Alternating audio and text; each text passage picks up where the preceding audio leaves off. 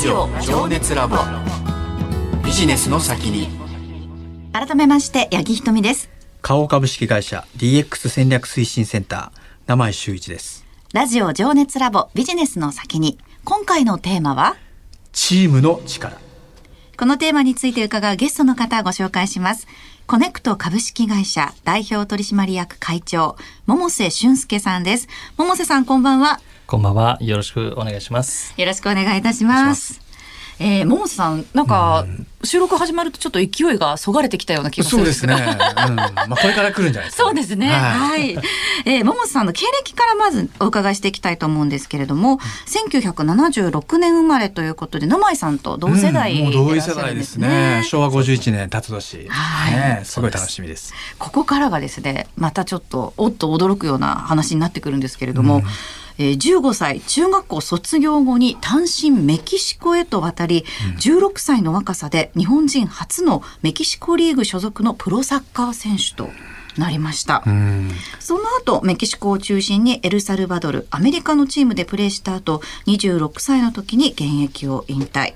引退後は食品メーカーの子会社である食品商社に4年勤め2006年に帰国しました。帰国後は横浜 FC の運営部長を務め、えー、その後ですね2014年にコネクト株式会社を設立スポーツ選手や文化人のマネジメント、システム開発、飲食、農業、生態ヘルスケア事業などを手掛けられています。うん。なんかキャリア聞くとね、華麗なる転身されてますけど、まずなんでプロサッカー選手でこうメキシコに行かれたかっていう、その辺ちょっと聞いてみたいですけどね。そうですね。ねそうですね。何度も聞かれるんですが、えー、あの、僕はもうもともと野球をやっていまして、うん、ただこう野球が続けられなくなった。で、それで続けたのがまあサッカーでして、まあスポーツ選手に対しての憧れがもう人一倍強かったんですね。うん、なので、まあ夢を追っかけて行ってしまいましたね。うん、はい。これメキシコに渡ったっていうところも、どうしてメキシコだったんですか？はい。メキシコはですね、あの僕の父が、あの、もともとメキシコに、もうメキシコオリンピック終わった69年ですね、あの、2年間滞在してたことがありまして、そのご縁で、はい、行くことができまして、よく聞かれるんですけどね、それも。なぜメキシコなの？と。そうですよね、はい。日本でプロになる、プロサッカー選手になるっていう選択肢は、当時はまだ J リーグがなかったんですね。はい、92年でしたから。はい。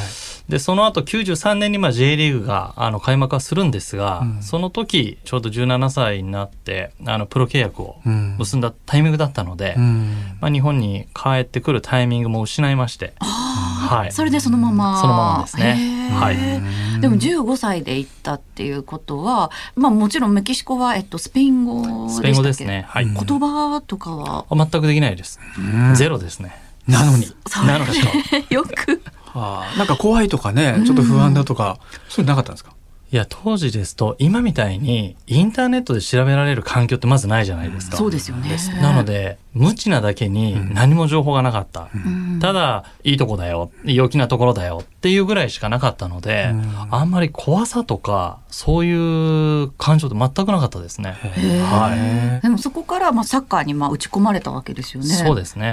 えー、でそこで、えっ、ー、と、じゃあ2年間みっちりまたされて、17歳の時にプロになられたそうですね。日本でいうアカデミーっていうんですかね、うん、あのユースを経て、えー、プロ契約をするっていう感じなんですけど、うん、そのユースで、えー、1年ぐらいプレーして、その後3部ですね、うん、のチーム、まあ、そのままエスカレーター式なんですけど、うん、そこで、まあ、17代プロ契約を結んで、うん、はい、サッカー人生がスタートすると。はい、なるほどでまあね、26歳の時に、まあ、現役を引退っていうんですけど、早めに結構引退を決断されたっていうそういうことなんですか、ね、そうですね。あの早めの決断というか、まあ、引退してからの方が人生長いっていうふうに思ってたので、まあやりきったでもう自分の中では整理がついて次行こうと、はい、それでまあ26のタイミングでもう引退を決意しまして、はい、引退後のそのイメージですねご自身。どんなことをするかっていうイメージっていうのは、どれぐらい前からありましたか？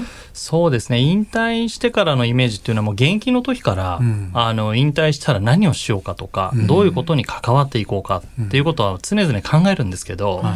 やはりその出会っていく人で、うん。その目標とかやっぱ変わっていくものでして、まあはい、そうなんです。僕は引退後にあの食品メーカーの商社に現地採用で、うんあの入るんですけど、その中でこう今まで出会ったことのない方々にもやっぱ出会って、うんやっぱ考え方もどんどんどんどんと変わっていく、うん価値観もどんどんどんどん変わっていくわけですよね。うんはい。すごくやっぱ影響を常にこう受けるタイプなので、うんはい。なんかその引退までして食品のね業界に行こうと思ったそこのなんだ決断させた背景っていうか当時は何かあったんですか？そうですね。まあやはりその社会勉強をしたことがないですから、うん。まずは日系の企業に入って、えー社会勉強、うん。そこでしっかりと学ばないと世の中のこう常識ですとか、うんうん。そういうことがまあ身についてないですから、はい。まずはそこでまあ3年はやろうというふうに決断しまして、うんはい。なるほど。じゃあサラリーマンをそれで4年間そうですね経4年。験されたんですね。はい、はい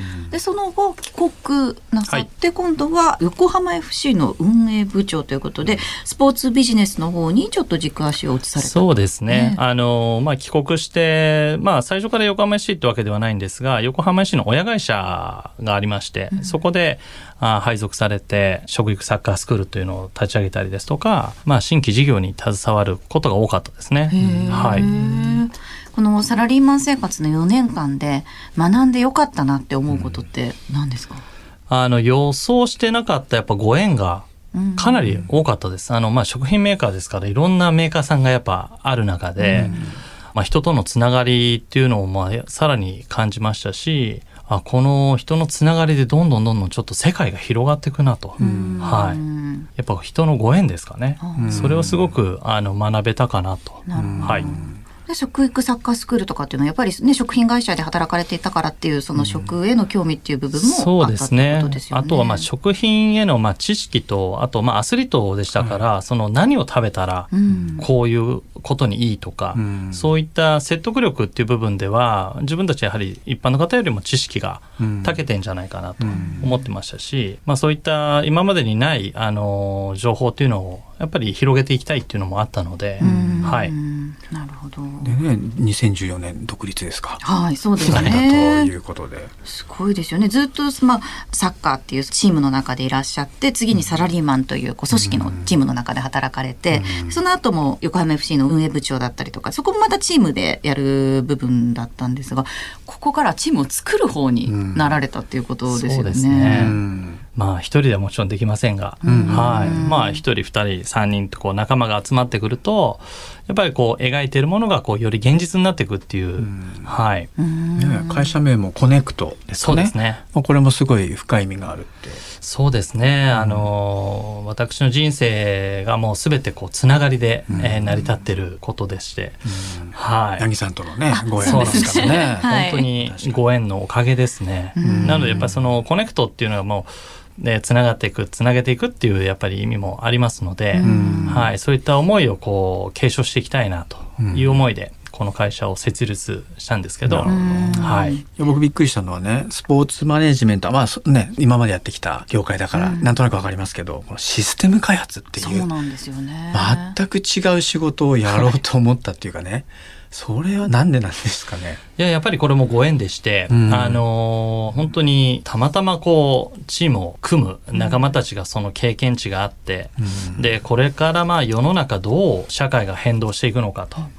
まあシステムっていうのはまあなくなっていかないものですし、うんこれ何か作れたら面白いよね。で、その二人はまあその経験者ですから、うんそういった部分では、あの、彼らの経験を経て、こう自分ができる、まあ、人をつなぐですとか、あ人脈ですとか、うんまあ取引先も含めてですけども、うんそれぞれの、えー役割がうまく果たせるだろうなと。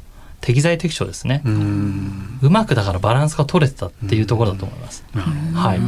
うんそういうチームを作るとか人を見る目が昔からあったんでしょうね桃さんねだから。いや、乗っかるのがうまいんでしょうね。いやいやいや。ノリはものすごくやっぱりえいいなって思いますうんしそのおそらく今ご縁っていうお話されてたんですけれどもこのまあ人的ネットワークっていうんですか？ビジネスにとってうん。まあもちろんビジネスに役立てるために人とのネットワークを作るわけじゃないんですけれども気が付くとつながった人が仲間になっていてあのやれることがどんどん大きくなっていうんくそういった人的ネットワークをうん。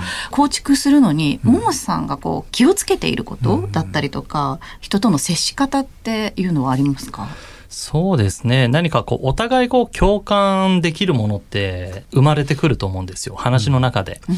あの、やはりそのご縁も含めて、最初から何かをやろうと思ってこう、出会っていくわけではないんですけど、はい出会ったきっかけで、え、僕こんなこと考えてるんだよね。え、そうなの？っていう共感から仲間意識が生まれるというか、じゃあ一緒にやってみようよ。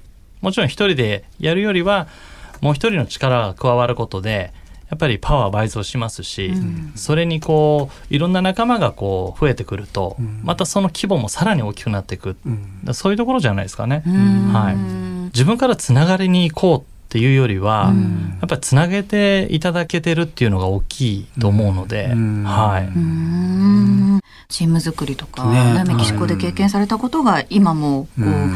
モンセさんのご自身のそのネットワークにつながっているっていうことですよね。はい。ねただあのさっきも事業内容いろいろとお伝えしましたけれどもね、名前さんもびっくりしてましたが、えースポーツ選手や文化人のマネジメントシステム開発飲食農業生態ヘルスケア事業と大変幅広いですけれども事業内容ここまで幅広くなった理由っていうのはまあこれも全てご縁ですね。